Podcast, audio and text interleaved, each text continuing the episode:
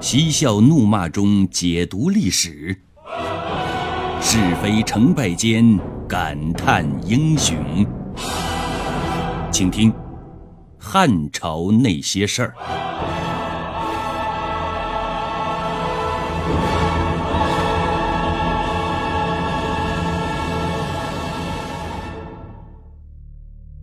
桓谭这样直言不讳的指责刘秀的嗜好，这是犯了大忌讳的。但幸好刘秀也很大度，他看完桓谭的上书，一句话不说，其实心里边却这么想的：你有反对的权利，我有选择信仰的权利。我选择我喜欢，你的反对无效。按理说，桓谭应该识时务的。停止和刘秀在谶语上对着干才行。可他还是坚持己见，认为自己都可以不谈亡国之音了，那么皇上也要不走亡国之道才行。中元元年，东汉皇朝初起灵台。当时的灵台是查看天象的处所，因为刘秀迷信天命，对于建造灵台非常看重。所以呢，对选址非常的看重。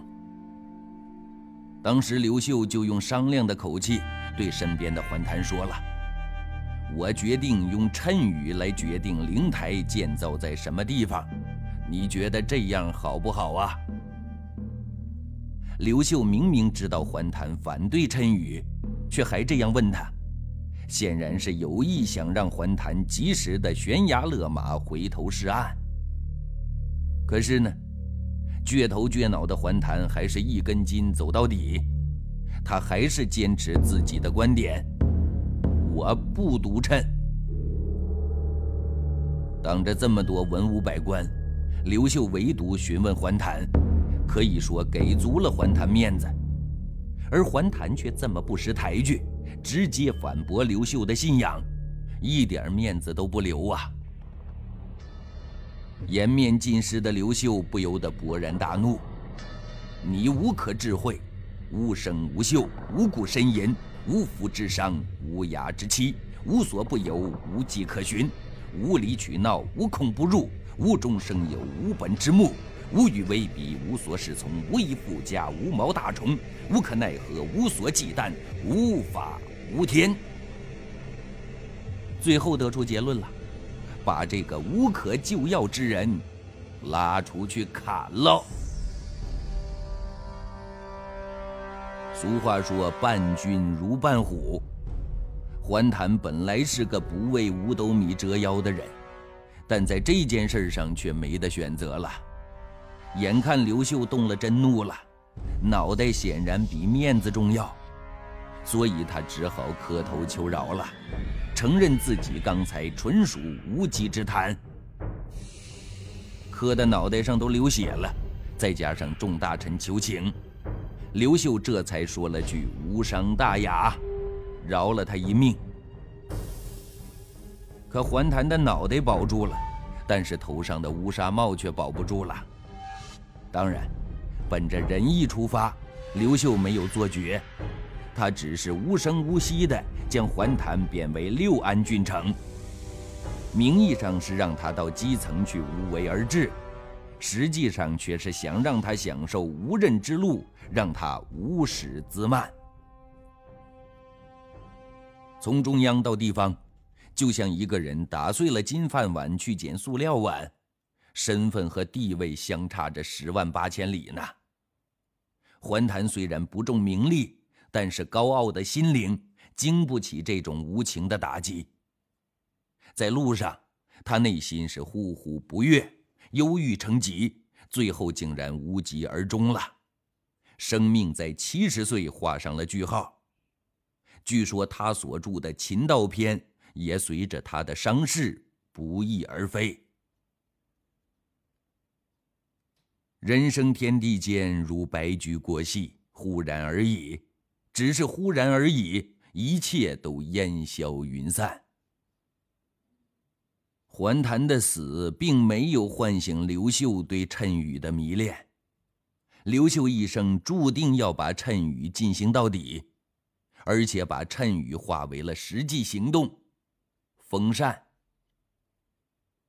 封禅即源于中国古代祭拜天地的仪式。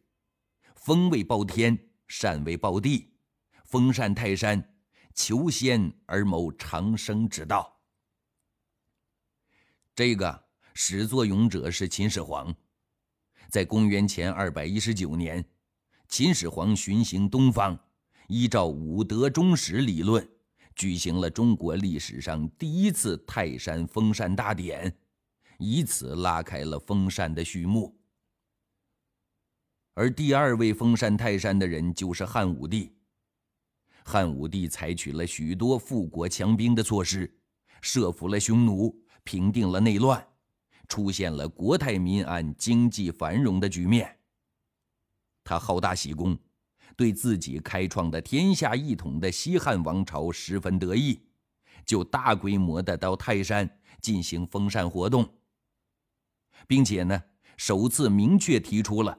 封禅泰山必须具备三个条件：第一，必须扫平宇内，一统天下；第二，必须天下太平，长治久安；第三，必须不断有吉祥的天象出现。在前后二十一年的时间，封禅之礼行了八次之多。而第三位封禅泰山的，就是光武帝刘秀。关于他封禅泰山，说来还有一点戏剧性的变化。转眼到了建武三十年二月，刘秀乘车去东方各郡巡视。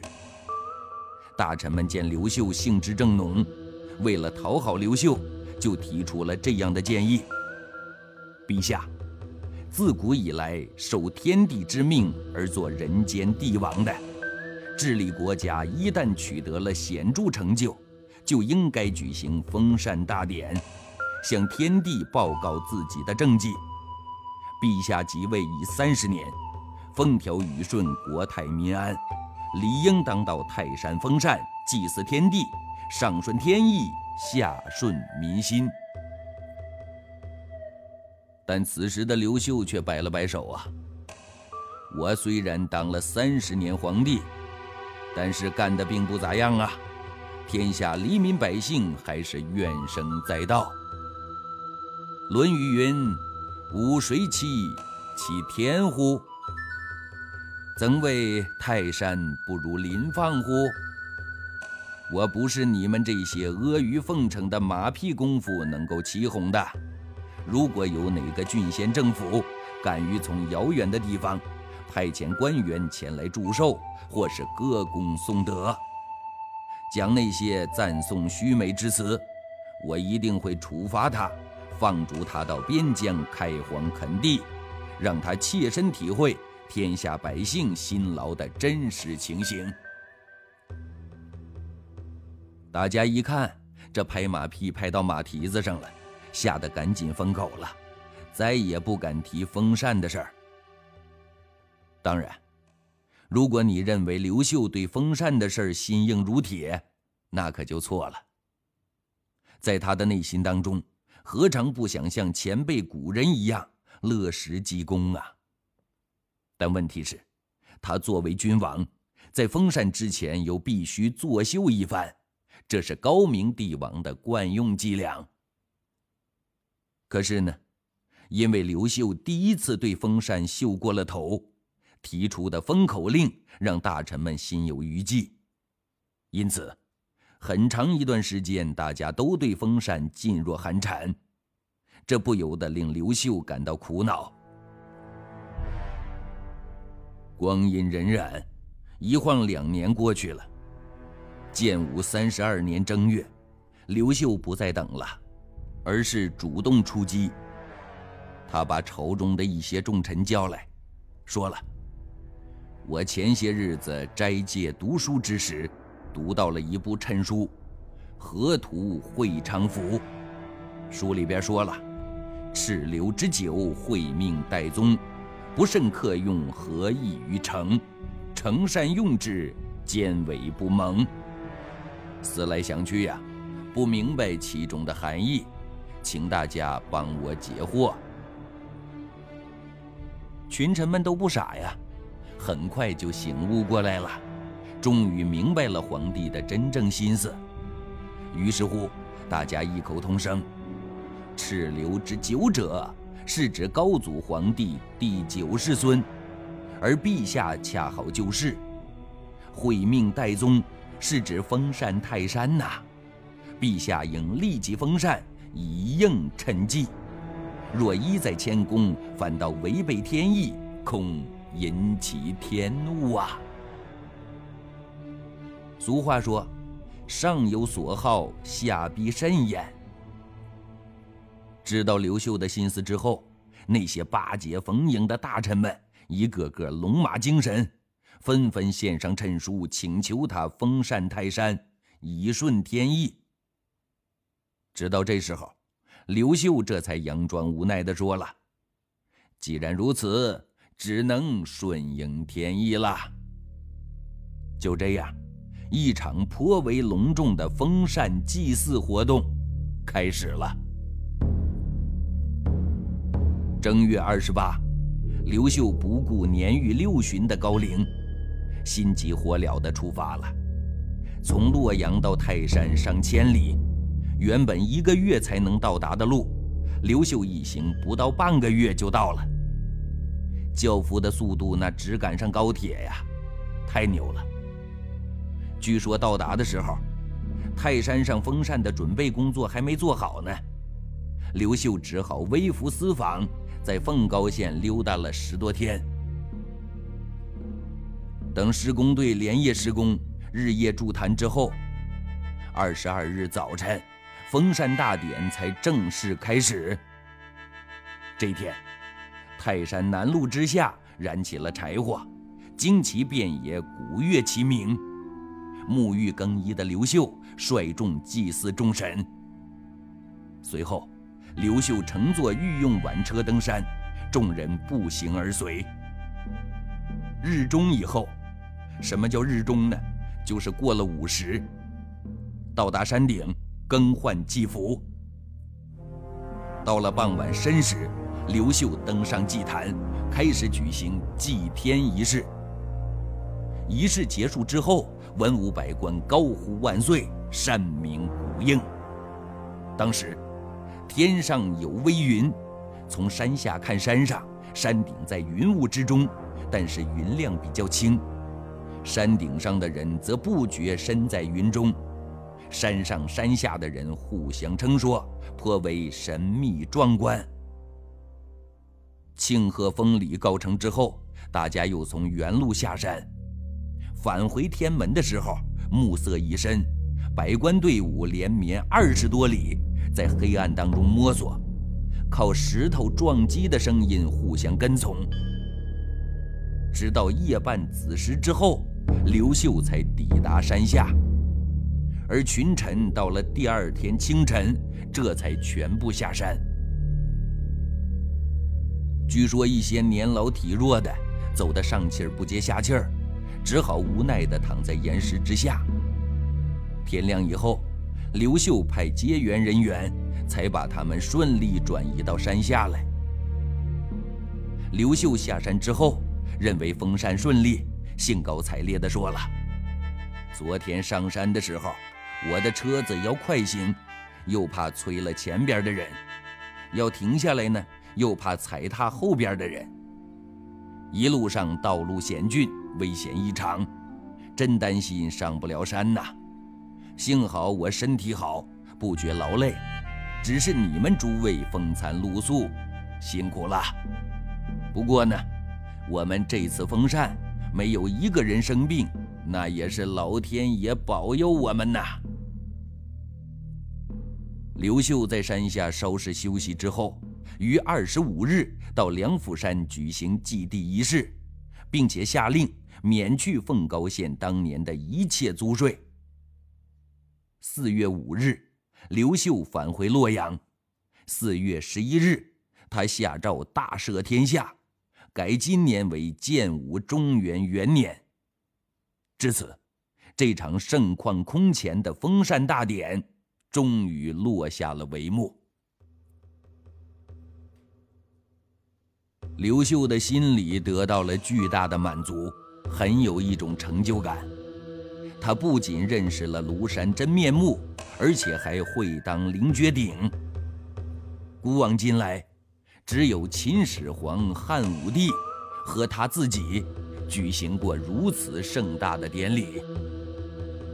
当然，封禅的效果是立竿见影的，一时间各种祥瑞接踵而来。据说，当时在京师洛阳有甘泉涌出。又有朱红之草生在水畔，各郡各封国也纷纷上报天降甘露。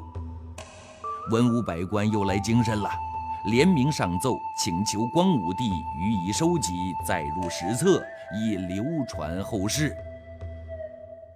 虽然这次刘秀以无德无能、谦虚地拒绝了大家的好意，可是呢，刘秀对这场泰山封禅。最大的感触是，伤不起。这场典礼还留下了三大伤，创伤了国库，消耗的金银财宝都没法数；滥用民力，创伤了很多人的身心健康。